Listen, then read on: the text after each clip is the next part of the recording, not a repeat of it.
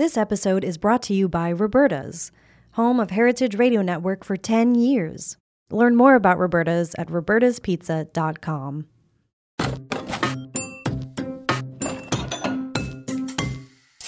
Hardcore is a new series from Heritage Radio Network. Over six episodes, we're taking a close look at the rebirth of American cider. Really, it wasn't until about 10 years ago that cider started to be revitalized in the United States. From the science of fermentation So, yeast, it's a fungus, it's a unicellular fungus. to the magic of terroir. What really excites us is thinking about communicating that very sort of spiritual aspect of knowing a piece of land.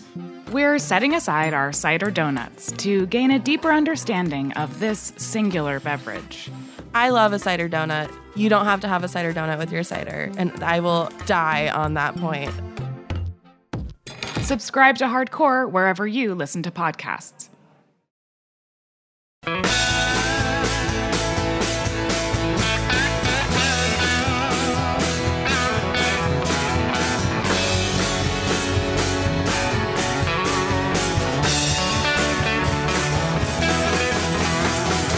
Hey, hey, welcome to Beer Sessions Radio on the Heritage Radio. I'm Jimmy Carbone. Today is November 14th. We're doing a special live Cider Week NYC event uh, just around the corner at Essex Market.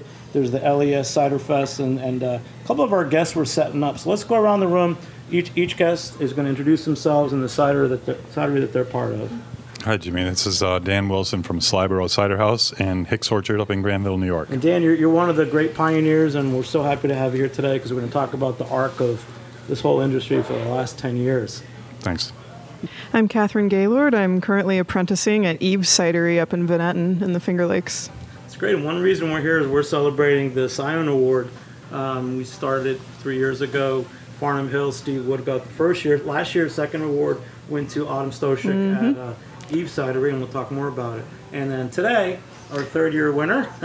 Hi, Jimmy. I'm Eleanor Leger from Eden Specialty Ciders in Northern Vermont.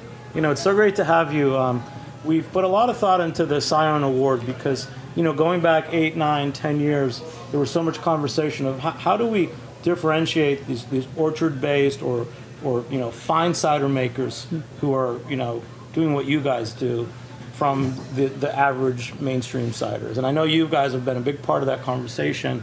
We're going to talk about that today. So let's go back 10 years ago when you first got started, Eleanor. Congratulations on being the third annual New York City Scion Award. Thank winner. you so much. So what, what got you started? We've, we've interviewed you a lot, but let's let's get a little backstory on, on, on you and Dan. So We came to cider a little bit differently than most people in that we started primarily making ice cider because we're way far in the north, about five miles from the Canadian border. I like to joke, I, I, it's not a joke, I can actually see Canada from my cidery. um, and uh, we had eight inches of snow on Monday night. So, um, you know, cold weather was uh, a natural asset, and uh, also Vermont just has lots of, lots of interesting apples. And um, so we just started making ice cider in our basement. and and now here I am, 12 years later. but you've al- you've always worked with like local orchards. Tell us a little Absolutely. about the role of Yeah. you know orchards and, and apples to your product. Yeah, yeah. So it's critical. The um, uh, I'll try and say this as succinctly as possible. Our our mission is to support people who grow interesting apples. We grow. Uh, apples ourselves. We have a thousand trees, 55 different varieties. Um, but really, what we're trying to do with our ciders is express this amazing fruit and and help people who are working really hard to grow uh, incredible apples keep going because there's not a lot there's not a big market opportunity for them and if some of these varieties die out they'll never be on the face of the planet again so that's really what motivates us We have a lot to talk about today, and we're recording at Top Hops Beer Shop on Orchard Street uh, on the Lower East Side. These guys just loaded in. They'll be over at the LES Cider Fest in about two hours. So, Dan, uh, same thing with you. You started out as a grower. Tell us about your arc. You know, how you first got involved in growing apples, the orchard you're a part of, and then when you started making cider. Um, yeah, Hicks Orchard is the uh, it's the oldest pick your own orchard in New York State. So we've had customers coming to our farm since 1905, and we kind of built on that reputation over years. Um, 1905. 1905. But, but so uh, all of our focus has really been on on, on, the uh, creating an, an, experience, having people connect to the farm that they're they're coming to visit, and building that that kind of tradition. Uh, cider seemed like a natural outgrowth of what we were doing, and we started experimenting with cider around in the early 2000s to um, uh, to see what the apples that we were growing, uh, how they uh, developed into ciders, and uh, kind of begin our own learning curve on that.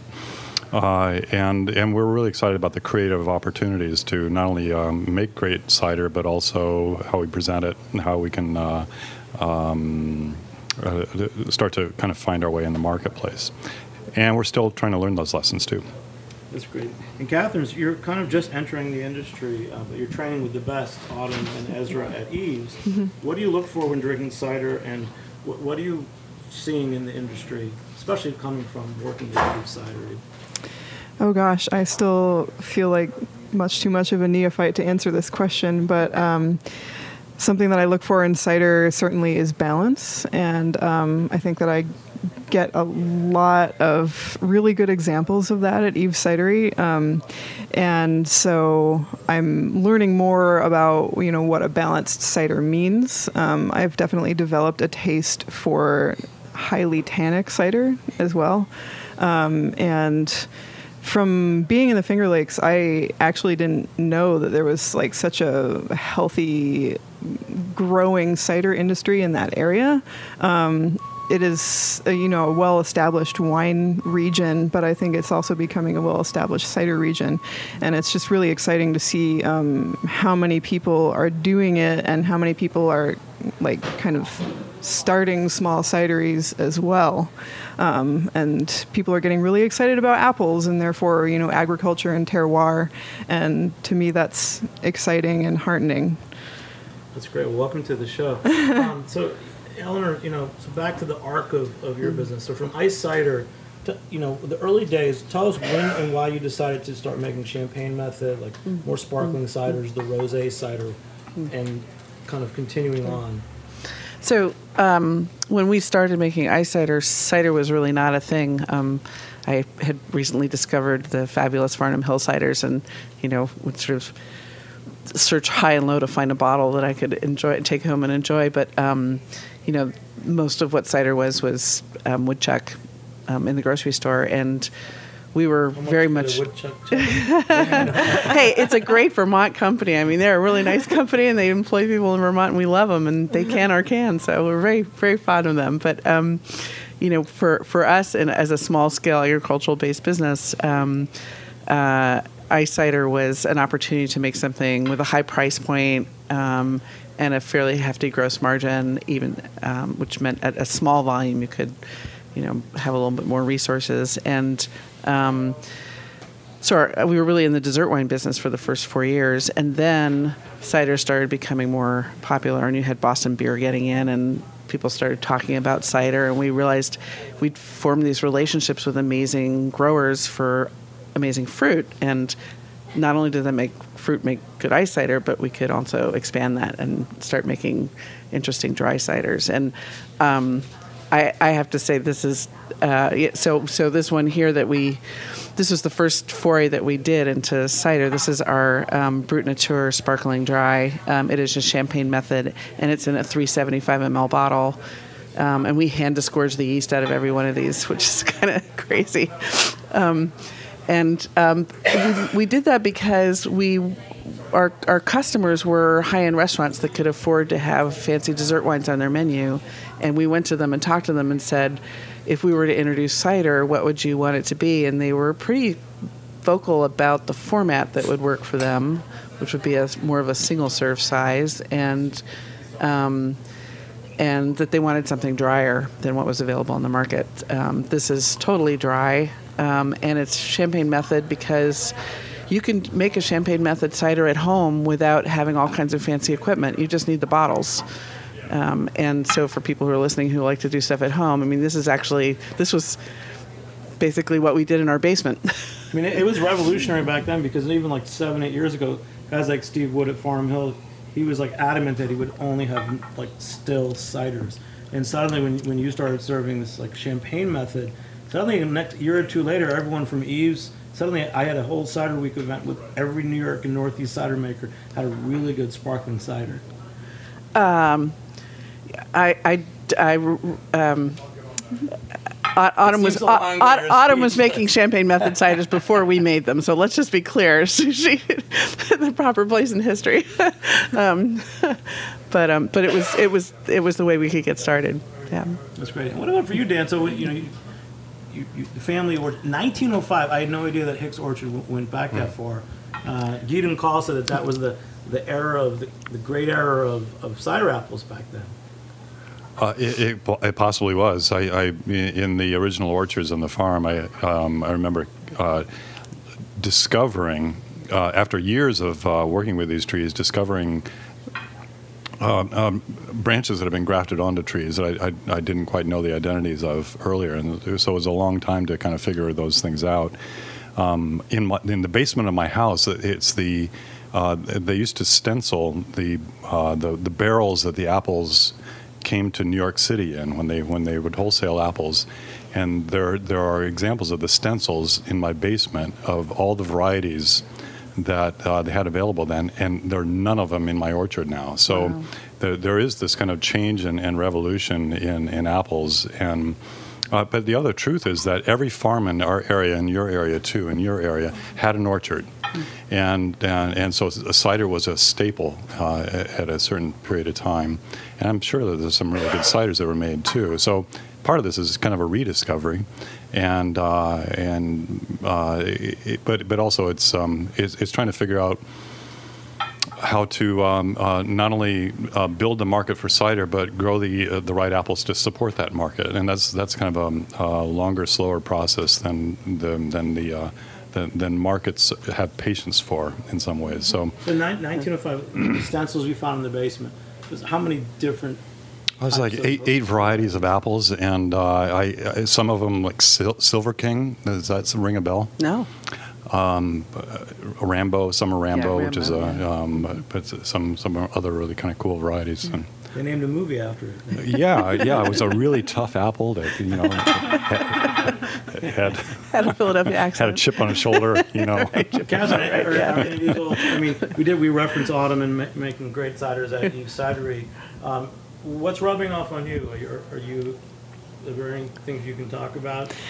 Yeah, I'm. I think the thing that I am observing at Eve's that seems to be kind of what what makes them special and what sets them apart is um, they really believe in the fact that cider is all about good fruit. And so, where you take the most care is in the orchard growing the apples, and then the next place where you take the most care is in the cidery, just doing your best to get out of the way of the fruit and letting it letting it do its thing. Um, and in that way, you're kind of really, really um, doing your best to express like a place and a time in that place. And I know it sounds really sappy, but I'm kind of into that, and that's you know what I hope to do with my eventual orchard-based cidery. And then you, you brought a very special Eve cider, which we're going to taste soon. What is it? Um, so this is our 2018 Albee Hill. It's um, a still dry blend that we make every year, and it is pretty exemplary of our 2018 harvest. Um, we had a lot of higher acid apples in that harvest and didn't have a lot of bittersweet fruit. So many of our ciders are on the juicier side and also like a little bit more out, lower alcohol, a little bit kind of gentler than 2017. Um, this cider we just released and um, it's still kind of taking its time to come into its own, but it has a kind of a lovely, like sweet, savory nose with some cantaloupe on it. Um, a like soft mid palate, and then you know a little bit of like With, with- the name Albee, is it from a specific portion of the Oh, yeah. Um, so this is from a combination of apples from two orchards that we have up on a hill, um, and the closest road, even though they're not accessible from the, that road, is Albee Hill Road. Um, even though the way that we get to those orchards, is we climb up through the woods. the climb wood orchard. yeah. And the the other day on, on the show, we actually tasted from England a perry that was made from a single tree in Herefordshire. So I, I'm really into the specific locale, you know, terroir. things. Let's jump over. So so uh, back to the arc. So Eden, years ago, we, I was always urging you and some like Diane Flynt, Steve Wood, and Dan Wilson, and, and Eves to say, why don't you guys define what you're doing because it's a little different than, than most. And for a while, you had a term American Fine Cider. I know you had a couple tastings and even some branding. But let's let's take us back to that. So that was about five five six years ago. How did that go, and where did that end up? Yeah. I still think of you guys as American Fine Fine Cider. cider. Thank you. um, uh, you know, I think I think in terms of the arc of the story, um, the type of cider that we make is still a teeny weeny portion of the market. But I've every year I feel there's more and more interest, and I feel that building. Particular, I'm like super excited about our kind of cider. Um, you know, the, the United States Association of Cider Makers also came out with a lexicon at one point defining terms, and some of us switched over to that. Some of us switched back. That that's changing. I think there's still a lot of debate about how to how to characterize this cider. That you know, it, it can be partly about the apples that are being used. It can be partly about the process.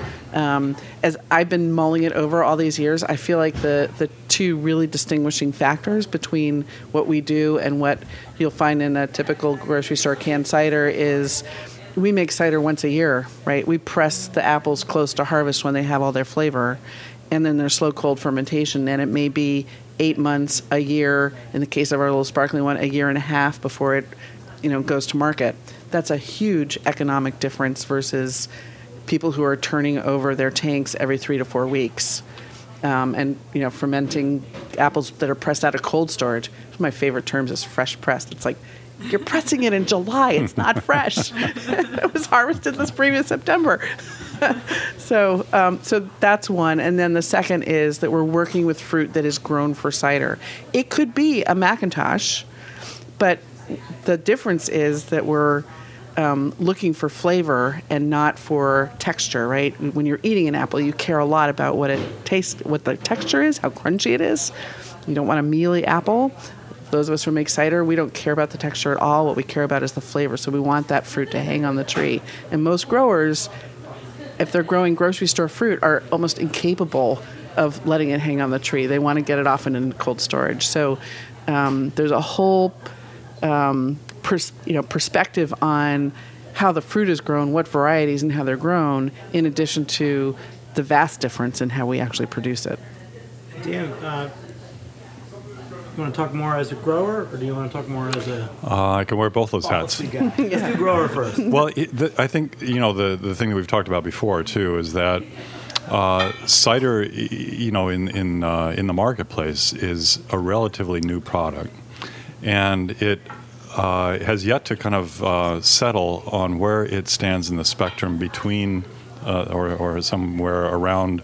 Uh, wine and beer, and the ciders we're talking about right now are definitely uh, much more at home in the wine world but that's uh, the vast majority of ciders that are made. You know, live more comfortably in the beer world, and they're made in different ways. They're made with different apples, and because the the market is undefined, um, there's some tension about how.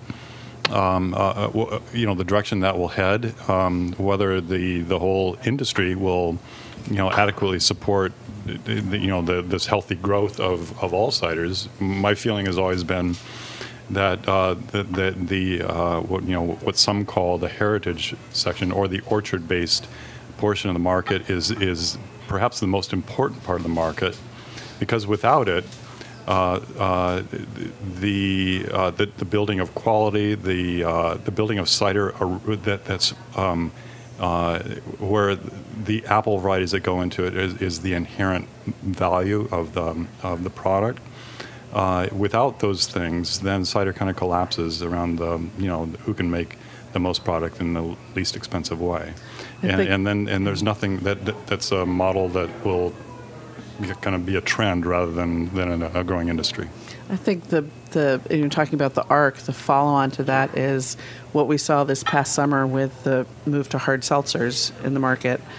I mean, if if your only objective is to have a beverage that is, you know, alcohol and fruit flavors and some bubbles and some sweetness, you know, a malt based beverage is always going to win out over an apple based beverage because somebody has to grow the apples, and that's an expensive proposition. And so, you know, just agreeing totally with what you just said, Dan. It's very. I think it's going to be a real test for the, you know, the the section of the market that's been creating, you know, guava and cucumber and salt gose style whatever to survive in a world where things based on a malt beverage are coming at them hard and fast. We saw a lot of growth, in, uh, you know, around 2012 to 14, and you know the, the big industry analysts were all excited about cider because, uh, you know, the really big companies were ex- seeing you know 15 percent, 50 percent a year growth. Uh, but that kind of leveled off, and some of those companies saw that that, w- that meant that uh, you know the uh, the era of cider was kind of diminishing, and some of those sales kind of went away to be replaced by, at least on uh, at least what we saw was more, smaller producers and more of the kind of the regional cider makers that really were, still were making uh, cider from fresh local apples uh, uh, grow, um, and there were a lot of those players too. So I, I think there was a lot of froth, so to speak, in, in the industry for a little while. And, uh, you know, for the big players and, and the big companies, it was, you know, the first thing that replaced it was, uh, was hard sodas. We'll, we'll talk more about that. Let, us go the arc of Eden. So, so from uh, Champagne Method Sparkling, then the dry rosé. Remember that that came out. You had it in kegs. That was a huge thing, and rosé has, has been a huge category. But talk about your dry rosé because that was a, that was a special uh, cider that I know even a lot of restaurants put on tap. Yeah. which was a huge. Uh, to me, that was the next step in fine cider, American fine And cider. interesting, yeah. So th- the story of that that's a fairly quirky cider. It's it was 2014 and it was mud season in Vermont, which is April when the snow has melted and there's nothing green and it's really Your it's really really depressing. stuck in the mud, and right? and actually trucks are not even allowed up our road for 6 weeks. so there's not much to do. And I was dreaming of a trip back in my youth when I was in southern France and thinking, "Oh, I just want like a tuna niçoise salad and a glass of dry rosé and to be looking at the ocean. And I thought, I've got some red currant concentrate downstairs. Well, you know, what happens if you put that in cider?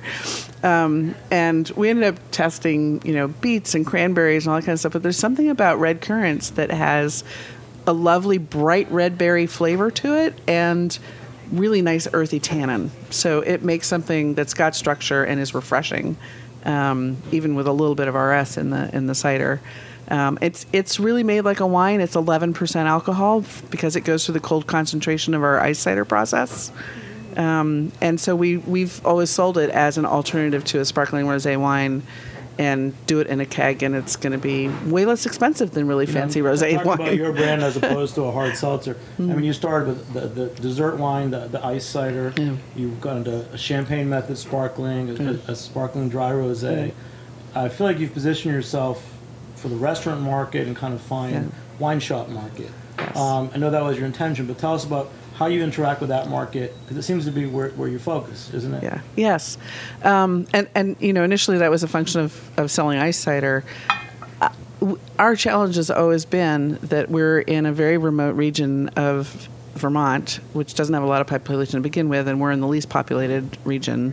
And there's nobody, I mean, uh, there's not nobody, but there are very few people to sell our cider to. So we have been working with distributors from a very early point in time since 2008. Um, and um, that means that we've been able to go and reach restaurants who can appreciate the kind of cider that we make. So, um, you know, we're in, distributed in about 20 states now. No, you're, you're always like the top shelf, uh, you know, really good cider in a lot of the restaurants I like. So congratulations, Dan. You so like long time, you know, uh, family orchard. What were the, some of the first ciders that you were making? Even like ten years ago, uh, I remember buying some of yours uh, wholesale. Let ta- take us back ten years ago. The ciders you were making, um, how that side of the business has gone for you. Uh, so we opened the doors in our tasting room in 2007. So we had things in bottles a year earlier than that, but because it takes a while to get you know everything in place, um, uh, we, we didn't release everything until 2007. But our goal uh, was to uh, to open a tasting room that could demonstrate the range of what apples could produce in cider. So we started out with a still dry cider uh, made from um, you know traditional varieties and What's some the name of that? um, night pasture. Um, and uh, we made a couple of sparkling ciders. Hidden Star was kind of our flagship uh, brand. Um, and we made ice cider too. There was um, uh, it was earlier in the day when uh, we had trouble getting the label called ice cider, so we called it Ice Harvest, which is the name we've, we've uh, h- held on to. Um, but so it was ranged from dry and still all the way to a, uh, an ice cider dessert style of um, uh, just to kind of show the creative potential for apples. Uh, we're in an area that uh, is not in one of the wine big wine producing areas, so we knew that You're on the Vermont border. we're on the Vermont border, and we knew that a lot of our customers would. Uh, this would be like the first experience of doing a tasting in a tasting room, like uh, to having a, um, you know, a proper introduction to, to the product. Um, but we wanted to kind of spark people's imaginations too about what they could do with, with fruit, and it was um, just a, a great creative challenge and, uh, an opportunity to, to put those together. Now, just to jumping more towards like the politics again. So I know like there's U.S. Cider Association has had style guidelines and terms like heritage versus modern, which to me it all just sounds too obtuse. But in New York State, New York State Cider Association has had its own kind of style guides. So how do you guys feel about the differences? It seems that the New York State guidelines are geared more towards orchard-based ciders and traditional methods. Dan, you want you want to talk more about that? Because I know you were involved in the New York State Insider Association for a while. Yeah, I'm, I'm uh, probably not the uh, uh, um, up on the, the current state of that conversation. Um, yeah, but There've been, like there've been some ago. recent We're not- changes. yeah. yeah, some We're recent like changes. So ago. you, uh, Eleanor, would probably be able to speak to that a little bit more uh, more, more currently. But uh, it, it's you know again the, the way that we've struggled with this is really to- to get to that core issue of. Uh, what is cider, and and what should people understand about the cider that they're that they're drinking, and how it fits in the spectrum of what they can have to drink. Um, so uh, heritage proved to be a, a, a problematic word, and we had a lot of debate about uh, that particular word. Um, and uh, but but also just even the sense of um, of, of developing scales of dryness. Uh, there, there's a lot of work on uh, how, how uh, you know again how to uh, to to borrow an understanding of, of how wine is made so people can understand and talk you know uh, intelligently about the uh, the, the thing that they, that's in the glass in front of them. It's not the not just residual sugar because you know there's there's uh, there's a pretty complex interaction of of uh, the the sugar, the acidity, the the tannic quality, just the nature of the fruit that will. I think you know what the.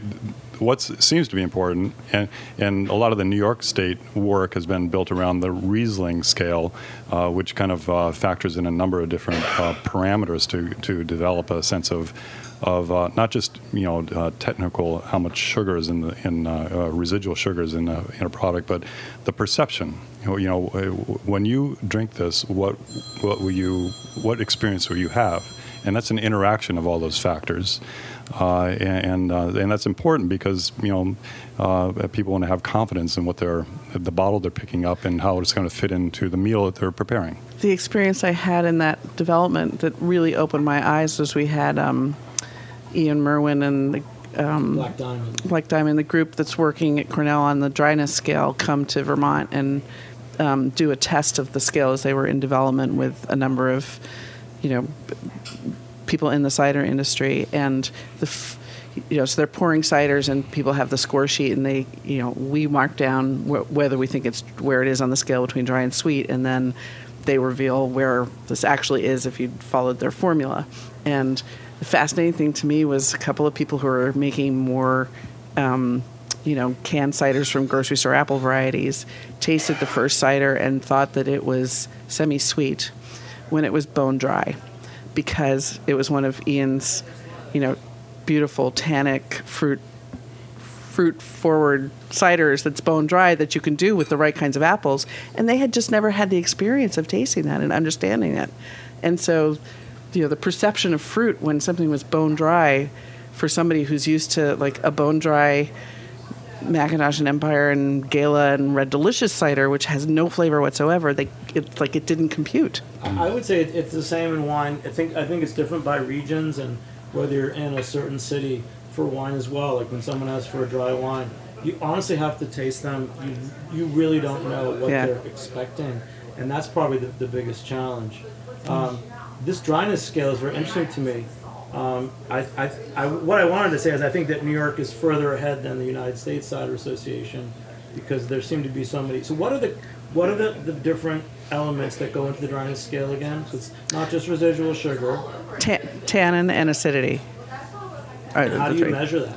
So um, acidity is grams per liter of titratable acid, um, total acid, total acidity, residual sugar in grams per liter, and then some adjustment for tannin level.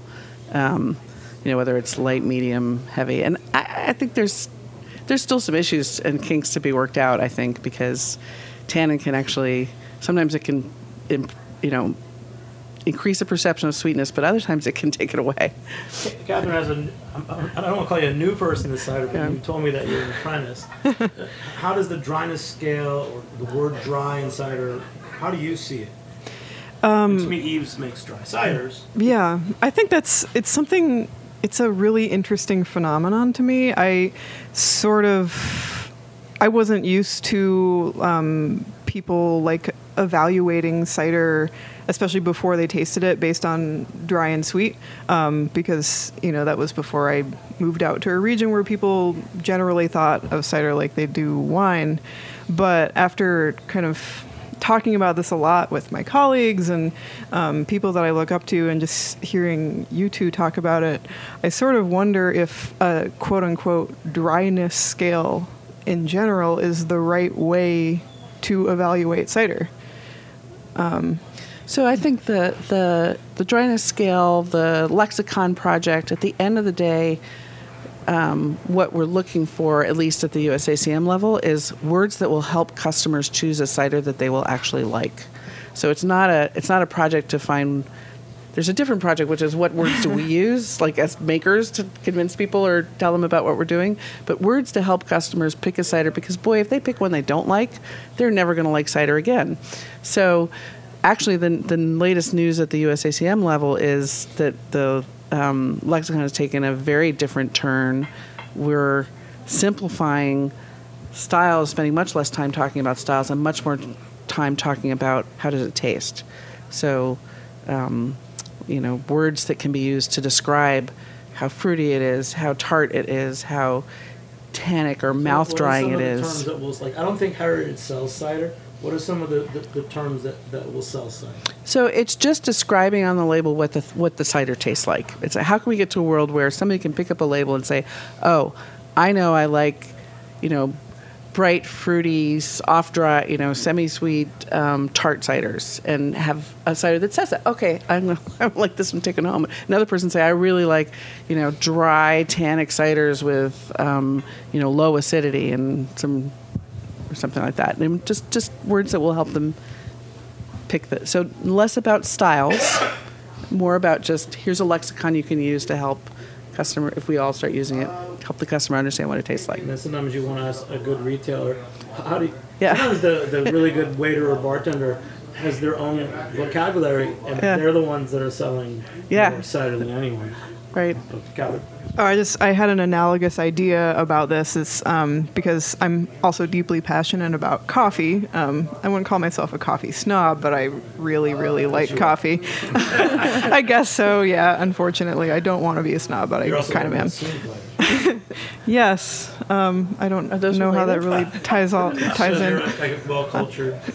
well-rounded and nerdy about things in general, I guess. Um, but anyway, yeah, with um, more like fine, like craft coffee roasters now, like the conversation is no longer about light or dark roast. It's about origin, it's about process, and it's about tasting notes, which I think is basically the same thing that you were talking about, Eleanor, about where we are and should be going with the way we talk about cider.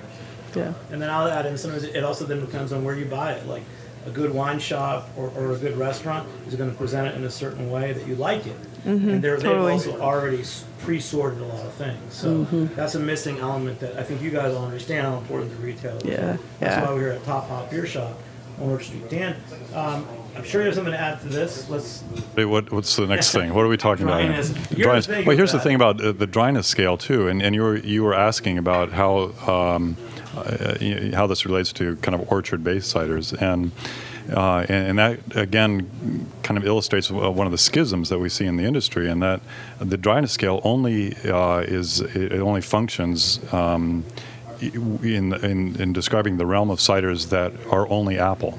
You know, whereas uh, if you add, uh, you know, another adjunct or a fruit flavoring or, or herbs or something like that, apricot. yeah, that and not to say that uh, that it's just that that scale won't work with those. So there's um, you uh, might say I don't taste the apricot. Yeah, yeah. So it- you know, I think that that's perhaps what kind of led to the you know the association to kind of throw their, their hands up and say, let's just talk about what it tastes like, uh, because the you know at the end of the day, it really is about. Uh, uh, building an industry which is getting the right cider in, in people's hands. In other words, the cider that they will enjoy, so that they'll buy more of that cider or they'll try the next cider. And uh, uh, as, as much as we can um, uh, surprise and delight people who have that experience, uh, that's how we kind of grow this thing. Great, and Catherine, that was a great analogy talking about how the coffee industry has evolved and tasting. We're going to take a short break. We'll be back in a minute on Beer Sessions Radio. My name is Brandon Hoy, co-owner of Roberta's, a super duper awesome place. Roberta's is a very, very, very, very proud sponsor of the Heritage Radio Network. We're also super awesome. Thank you, Heritage. Hey, hey, welcome back to Beer Sessions Radio on the Heritage Radio Network. Hey, it's Cider Week NYC. This is a very special recording at Top Hops Beer Shop on Orchard Street. We are honoring Eleanor Leger of Eden Cider with the third annual New York City Scion Award. Uh, it's for excellence in, in cider, respect for orchard to glass, and all kinds of things, but mostly for the cider pioneers that, that I've grown to love. First year was Steve Wood of Farnum Hill. Second year was was uh, Autumn Stoscheck of Eve's Cidery, and Captain from Eve's Cidery is here, and Dan Wilson of Hicks Orchard and uh, Cider. So, talk about some of the industry things. We're trying to do this whole arc of the last ten years. Um, so, Eleanor, so we talked about you going from ice cider to champagne method to, to rosé. And tell us about cans. I mean, guys like I said, eight, nine years ago, Steve Wood only wanted to serve still ciders and didn't even want to put them in, on tap. He put it on tap. He started doing sparkling ciders.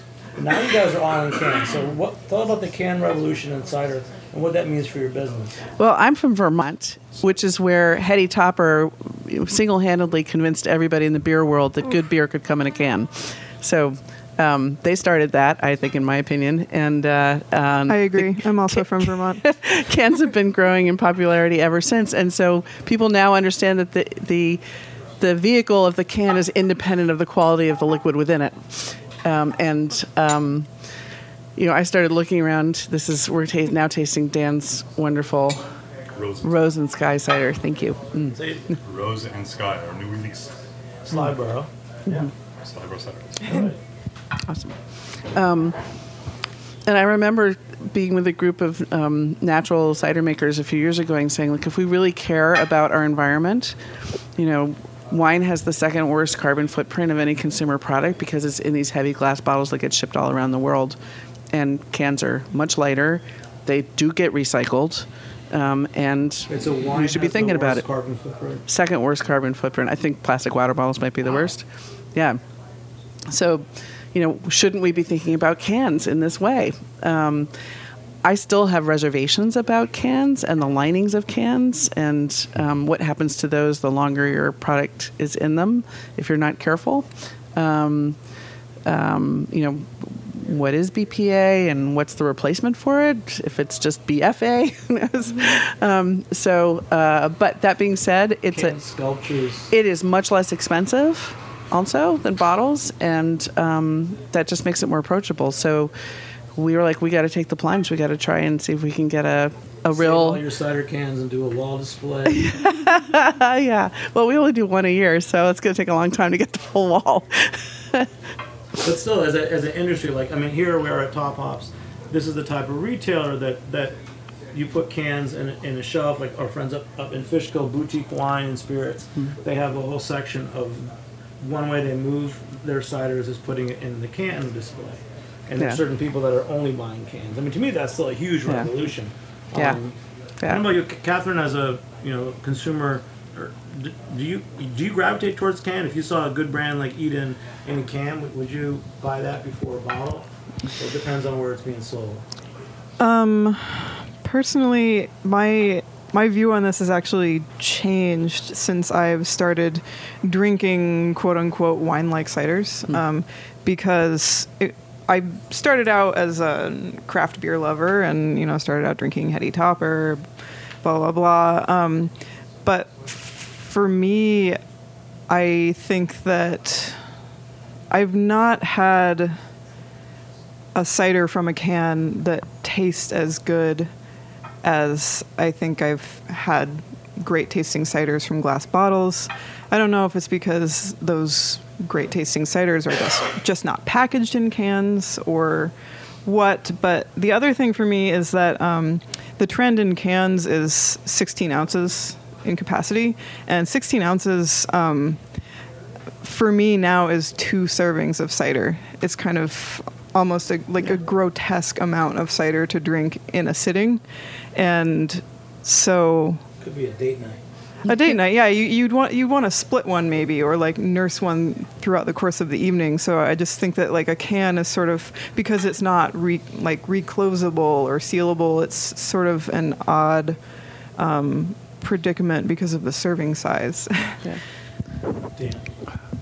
So our we do a line of canned ciders too, and uh, the decision was a hard one to come to. Um, and we sell most of our cider through our tasting room, so we have direct experience with our, our customers.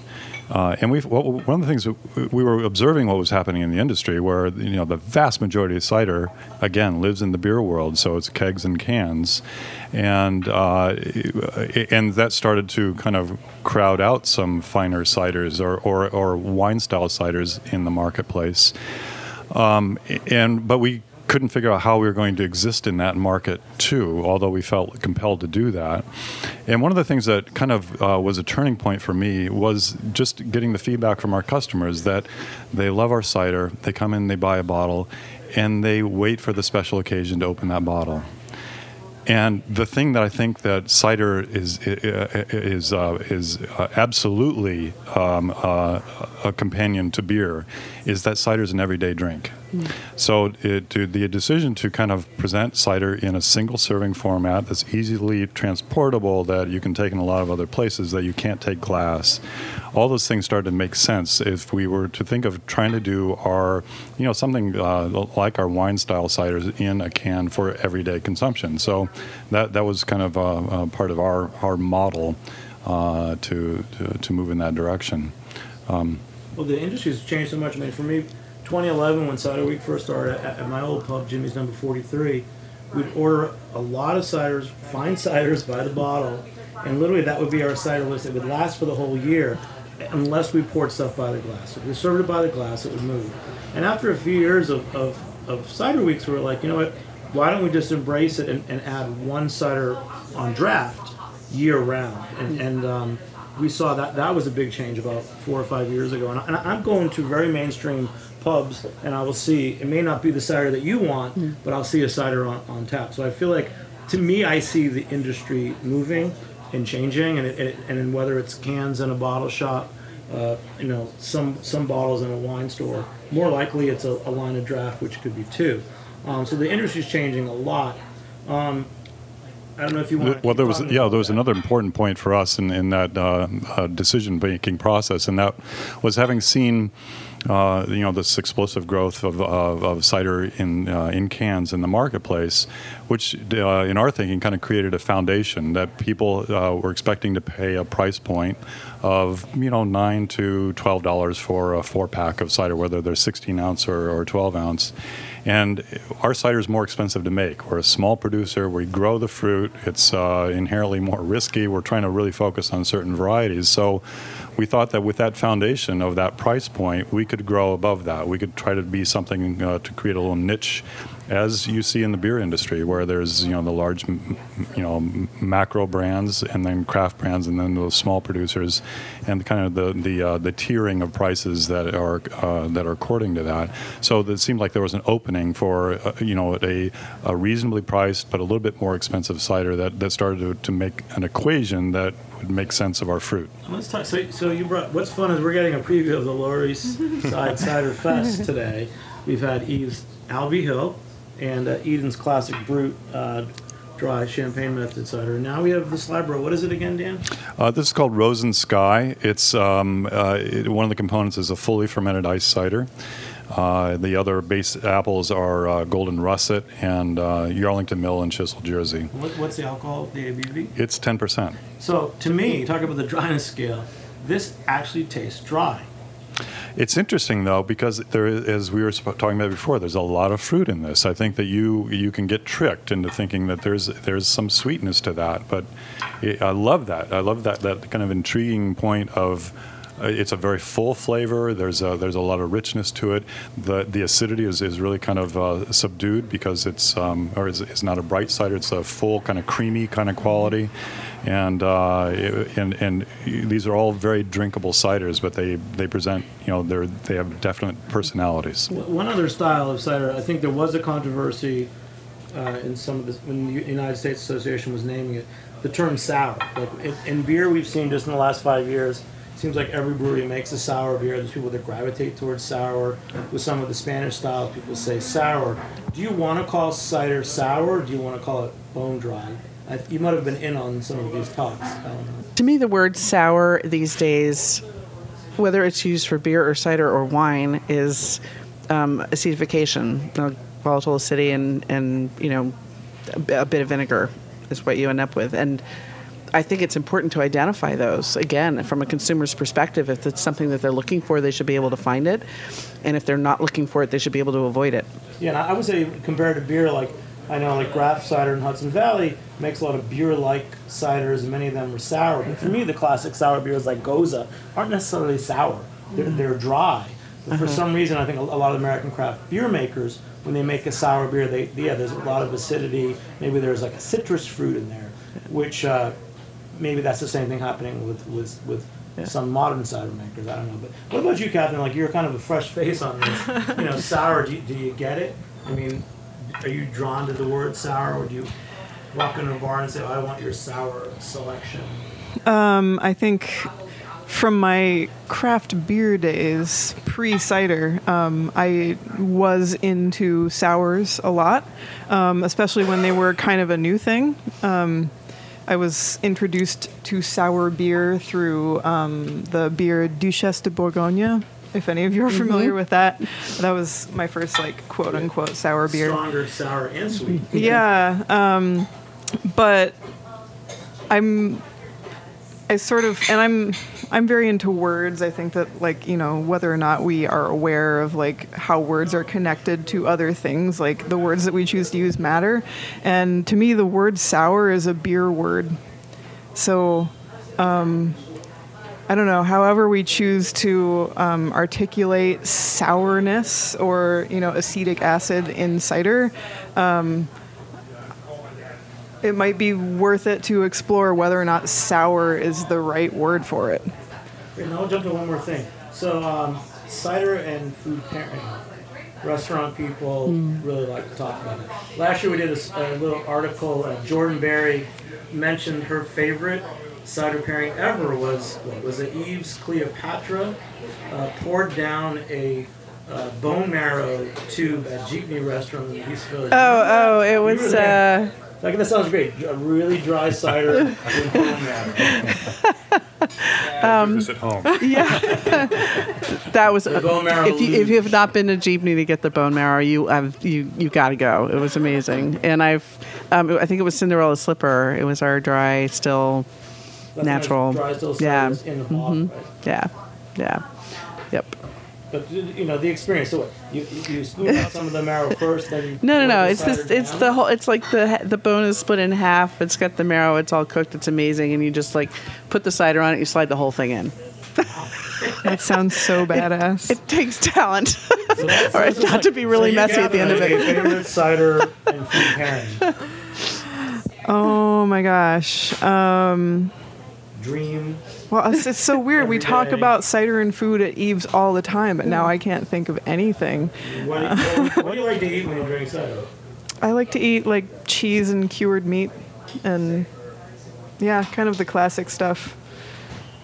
Sounds pretty good, but I like.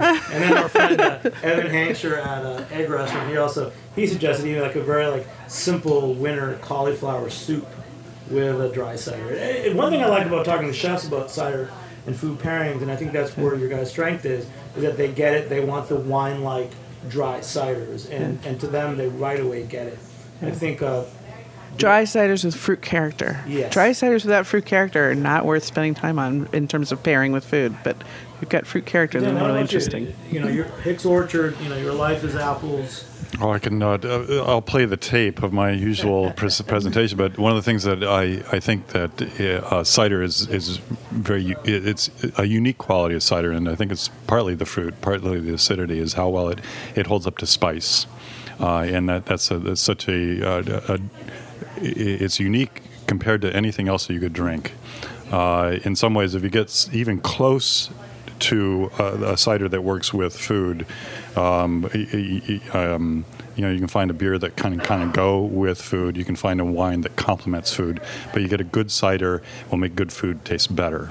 I think that there's the, the, the you know the kind of a palate refreshing quality, that that kind of um, intriguing but not horribly competitive fruit flavor. It, it just is a huge. Uh, it's a perfect foundation for anything from uh, from kind of uh, uh, crisp vegetables to, to light meats to creamy and salty cheeses to, uh, to, you know to, to different breads and Yeah, baked stuff. So I just made a Szechuan pepper cider marinated root vegetable pickle, and I'm gonna pair it with which one of your ciders?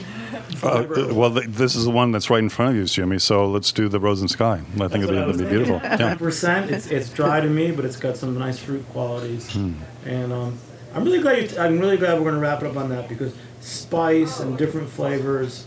There, there's always a talk with wine pairings about it doesn't pair with spicy food. That's hogwash. I mean, it's really like you know, well-produced orchard-based products.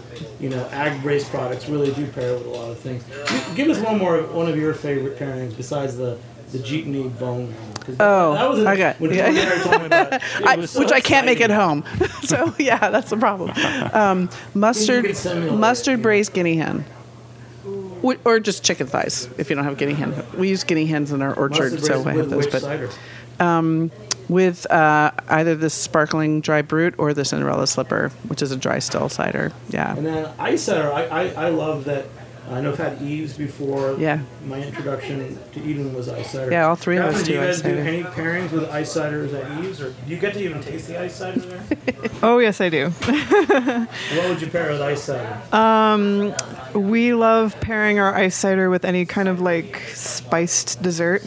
Um, As in spice, what type of spice? like cinnamon and nutmeg and like warm spices. Um, but the one pairing that we found recently that is just like out of this world is actually our Pommeau paired with super dark chocolate. Um, there's this one chocolate maker named High Bar in near in the Ithaca area who makes this 84% dark chocolate that's like really fruity and like kind of in your face tannic, but it just kind of makes the Pommeau explode in your mouth and it's amazing. Great, so I'm coming up for that. You Totally. do great job. the, the challenge of all the words is context Which is probably got one why more we need to go to to regionality. Because for me, when you hear spice, you say cinnamon, I think Szechuan black peppers. All right. So the, the, I just want to have like the last words we're talking about pairing and what you do cider with is um, is you know with all of the interest now in like lower ABV and health. I if you're looking at beer and cider and wine, cider is by it's just this beautiful happy medium. It's not as alcoholic as wine and it's not as heavy as beer and everybody should be embracing it. Great. And Dan? Oh, just one final note. I mean, to, for time of year, um, cider and Thanksgiving. I mean, And a really large, yeah, And New Year's? a really large meal. Uh, it, it's lighter than wine. It will. It's something you can drink right through the meal. So it, you can you can uh, have a great time exploring these really wonderful food food pairings. But it's an easy thing to drink. It's an easy thing to pick up that uh, works really well on that table. That's great. You guys really been so great having you all. Thanks to everybody. Um, go around one more time, please, to say your names and, and where you're from, and we'll close out the show. Dan Wilson from Slyboro Cider House in Granville, New York. Catherine Gaylord from Eve's Cidery in Van Etten, New York. Eleanor Leger from Eden Specialty Ciders in Newport, Vermont. Well, you guys, thanks so much for joining me on the Heritage Radio Network. If you have questions for us at Beer Sessions Radio, email us at askbeersessionsradio at gmail.com and we'll answer on the air. I'm Jimmy Carbone. Thanks to our producer, Dylan Hoyer. Thanks for listening. We'll catch you next time on Beer Sessions Radio. This is our special Saturday Week NYC recording. Cheers.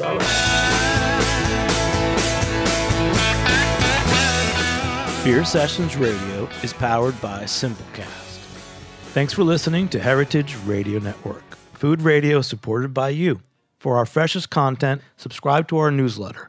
Enter your email at the bottom of our website, heritageradionetwork.org. Connect with us on Instagram and Twitter at heritage underscore radio. You can also find us at facebook.com slash heritage radio network. Heritage Radio Network is a nonprofit organization driving conversations to make the world a better, fairer, more delicious place. And we couldn't do it without support from listeners like you. Want to be part of the food world's most innovative community? Subscribe to the shows you like. Tell your friends and please join the HRN family by becoming a member.